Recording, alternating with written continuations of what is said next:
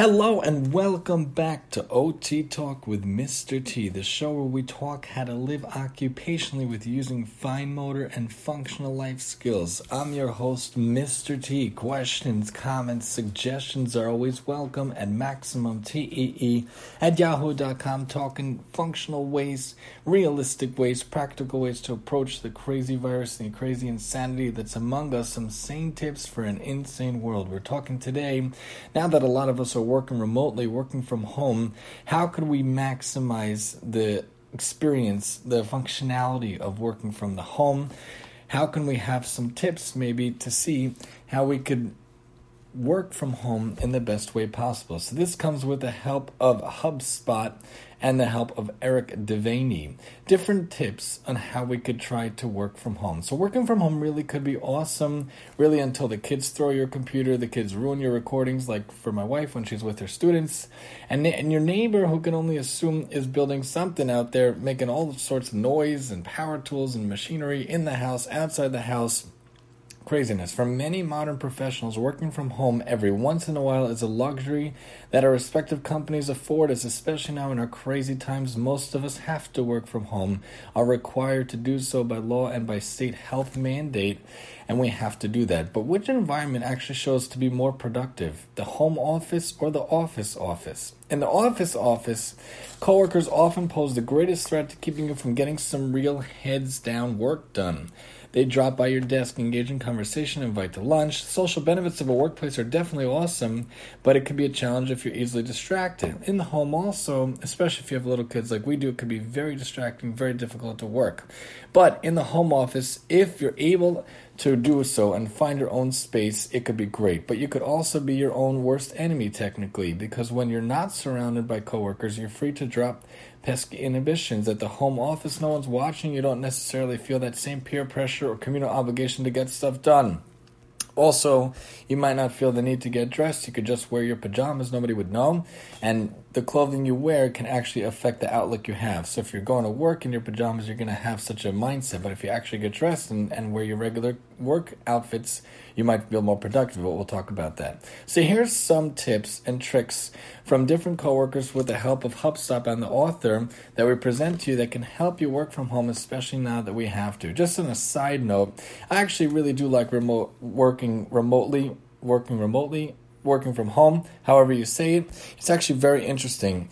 The kids are very loud and very destructive on the first floor, but I shut myself up all the way in the attic because I have to meet the students face to face. I have to see them live. Even though, even though a lot of teachers and the like are using Zoom, are using Google Classroom, we can't do that for the OT, for the DOE. We have to use a more secure situation, a more secure website because Zoom is hackable apparently. So you have to use the ability to have a more secure things such as Google Meet. If you do Zoom, there is a way of making it more secure. You could lock it in certain ways, and there are ways to go about that. But you want to make sure that you have a good experience like that. So I go and I make myself have an attic space.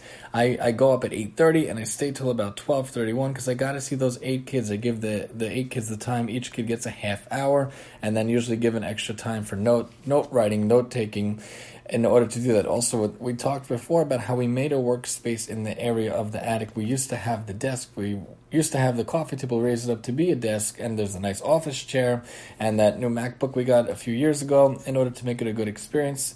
Down here, though, if I would work down here, it would be very difficult. My wife can attest to that. The kids are very loud, very interruptive, so it's hard to do that. But if you use Zoom or G Suite, by the way, is fantastic. Through the school that you work in or through a company you work in, they could give you G Suite, not advertising for Google, just explaining that it's basically Google. There's Google Classroom, there's Gmail, there's Google Calendar, Google Meet. It's all connected, it's all one unit, and it all cohesively works together. Once you get the hang of it, it's very cool. But that's one of the things I just wanted to let you know when you when you dress for the day, you, you start for the day, you go up into a specialized area, it could be more productive and it could feel better because you could still see the people, you could still work, see the students, but still be from the comfort of your own home. Some people say, and I agree, if you get started early, that's fantastic. When working in an office, the morning commute can help wake you up and feel ready to work by the time you get to your desk. At home, though, the transition from your pillow to the computer can be more jarring. Believe it or not, one way to start work from home productively is to dive into your do list as soon as possible, as soon as you wake up. Simply getting a project started first thing in the morning can be the key to making progress on it gradually throughout the day. Otherwise, you'll prolong breakfast, let the morning sluggishness wear your wear your motivation. Somebody says that when they work from home, they wake up, they put on a pot of coffee, start working immediately, much earlier nor- normal working out, much earlier than normal working hours. They start making breakfast once they've hit a wall or need a, need a break. If you're a morning person or a late morning person after the first hour or so, like some of us, then you could find that you could get a ton done in the early morning, so that could really work. But you really should also pretend like you're going into the office. We're going to probably break this up into today and tomorrow, maybe even a third day, because we have a lot of tips with two different sites actually to bring to you. So pretend pretend like you're going to the office. You want to make sure that you have the mental association that you make between work and office can make you more productive. There's no reason that feeling should be lost when telecommuting. When working from home, do all the things you do to prepare for an office role. Set your alarm, make or get coffee. If you drink it, I don't, but whatever you drink, like hot cocoa, you could bring up, and wear nice clothes. Just like I said before, the clothing really can make the experience different. If you if you go up in your pajamas, you're not going to feel that productive. You go up in the work clothes, you'll feel more productive.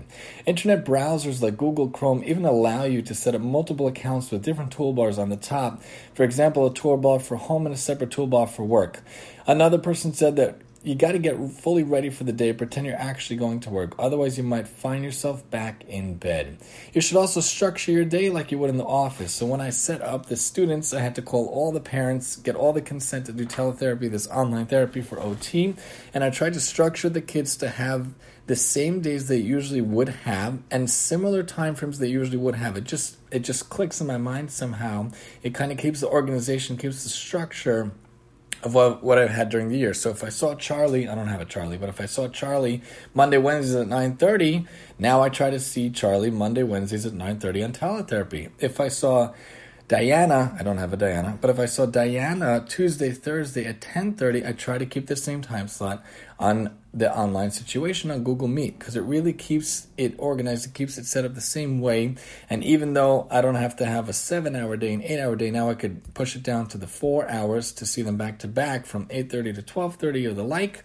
It's still good to structure yourself as you would if you were in school, if you're in the office. When working from home, you're your own personal manager. Without things like an in-person meeting schedule to break up your day, you could be quick to lose focus or burn out. Stay on schedule, segment what you'll do, when, when you'll do it over the course of the day. If you have an online calendar, Google Meet has a fantastic calendar with the Google Calendar and it shows me the eight kids for the day. I know who's up next and then it puts it on the Meet. You create personal events and reminders that tell you when to shift gears and start a new task. Google Calendar, I'm telling you, is fantastic, makes it easy. Someone said, Our mornings for writing while you're in the office use the same schedule at home. While you probably will get tasks done faster at home than at work, this structure will help you keep focused and productive. And like I said before, choose a dedicated workspace if that's possible. Again, in our attic, when you go up the stairs, you go straight to the back. Facing the front window, we have this beautiful little workspace, this work area, this table we made into the desk with the office chair and the printer, the two printers, yada yada. Just because you're not working in an office doesn't mean you can't, well, have an office. Rather than cooping yourself up in your room or on the couch, spaces that are associated with leisure time and not productivity, dedicate a specific room or area or surface in your home to work. I'm telling you, it's wonderful to have that area. And when I see my students at night, I go up to that eh, that part of the attic. Have a place you go to specifically for work. If you want to go out of the house, it could be a local coffee shop. But if you want to stay in the house, it could be a certain table, chair, some place that consistently is your workspace. It helps get you into the right frame of mind. And then also don't stay at home well, now that we're in quarantine, this point doesn't really apply, but hopefully, God willing, soon we'll get out of quarantine. For all of us, is your home office just not getting it done for you? Take telecommuting a step further and get out of the house once we can, God willing. Coffee shops, libraries, public lounges, and similar Wi Fi enabled spaces can help you stimulate the energy of an office so you can stay productive even when you don't sit in an office workplace. Side note, I actually do not like to do this. I find it very loud and very distracting. When I was in grad school and undergrad, we've mentioned this before, I couldn't have any sound, any distraction when studying or trying to get work done. You could ask my wife, I would sit for five hours straight to study, no distractions, lock the room, no sounds, because I really can't have anything behind me. It's too loud, it's too, it just, it can't do it. So I can't go to a Starbucks or a Dunkin' Donuts or other establishments. I go up to a quiet area in the house But other people can do this. I know my wife can work with music, can work with noise. I can't do that. But these other people, they go to Starbucks, Dunkin' Donuts, or other Wi Fi establishments with actual tables, chairs, and people. For them, it stimulates the work environment for them, the white noise, the chatter, that kind of a thing. That usually helps them work better than utter silence. I am the opposite. It all depends on what you need. It also removes the distractions they typically have at home, like the urge to finally actually clean the room, do laundry, or watch TV Halavai, we should all have so much time to do all those things. I also refuse to play in the trope of being some guy sitting at Starbucks not doing any real work, so I'm motivated not to mess around on Facebook all day to show people I actually get stuff done. And these are different quotes from anonymous people, not going to use their names to maintain their confidentiality. And lastly, we're going to split this up into, again, tomorrow and the next day. Make it harder for yourself to mess around on social media. Social media is designed to make it easier for you to open and browse quickly. At work, though, this convenience can be the detriment of productivity to counteract this, remove them from your browser and block them. You could also log, make accounts sort of ways that you can make that you're private or whatever. You could go incognito or the like, and you can make that it doesn't even come. So if you remove all social networking from the toolbar bookmarked, even if you don't mean to browse them, sometimes subconsciously you could get them. You take them out, it'll keep you on track, and then you'll be able to stay focused. Join us as we continue talking great tips to try to help you work remotely from home as best possible here on OT Talk with Mr. T. And I'm your host, Mr. T.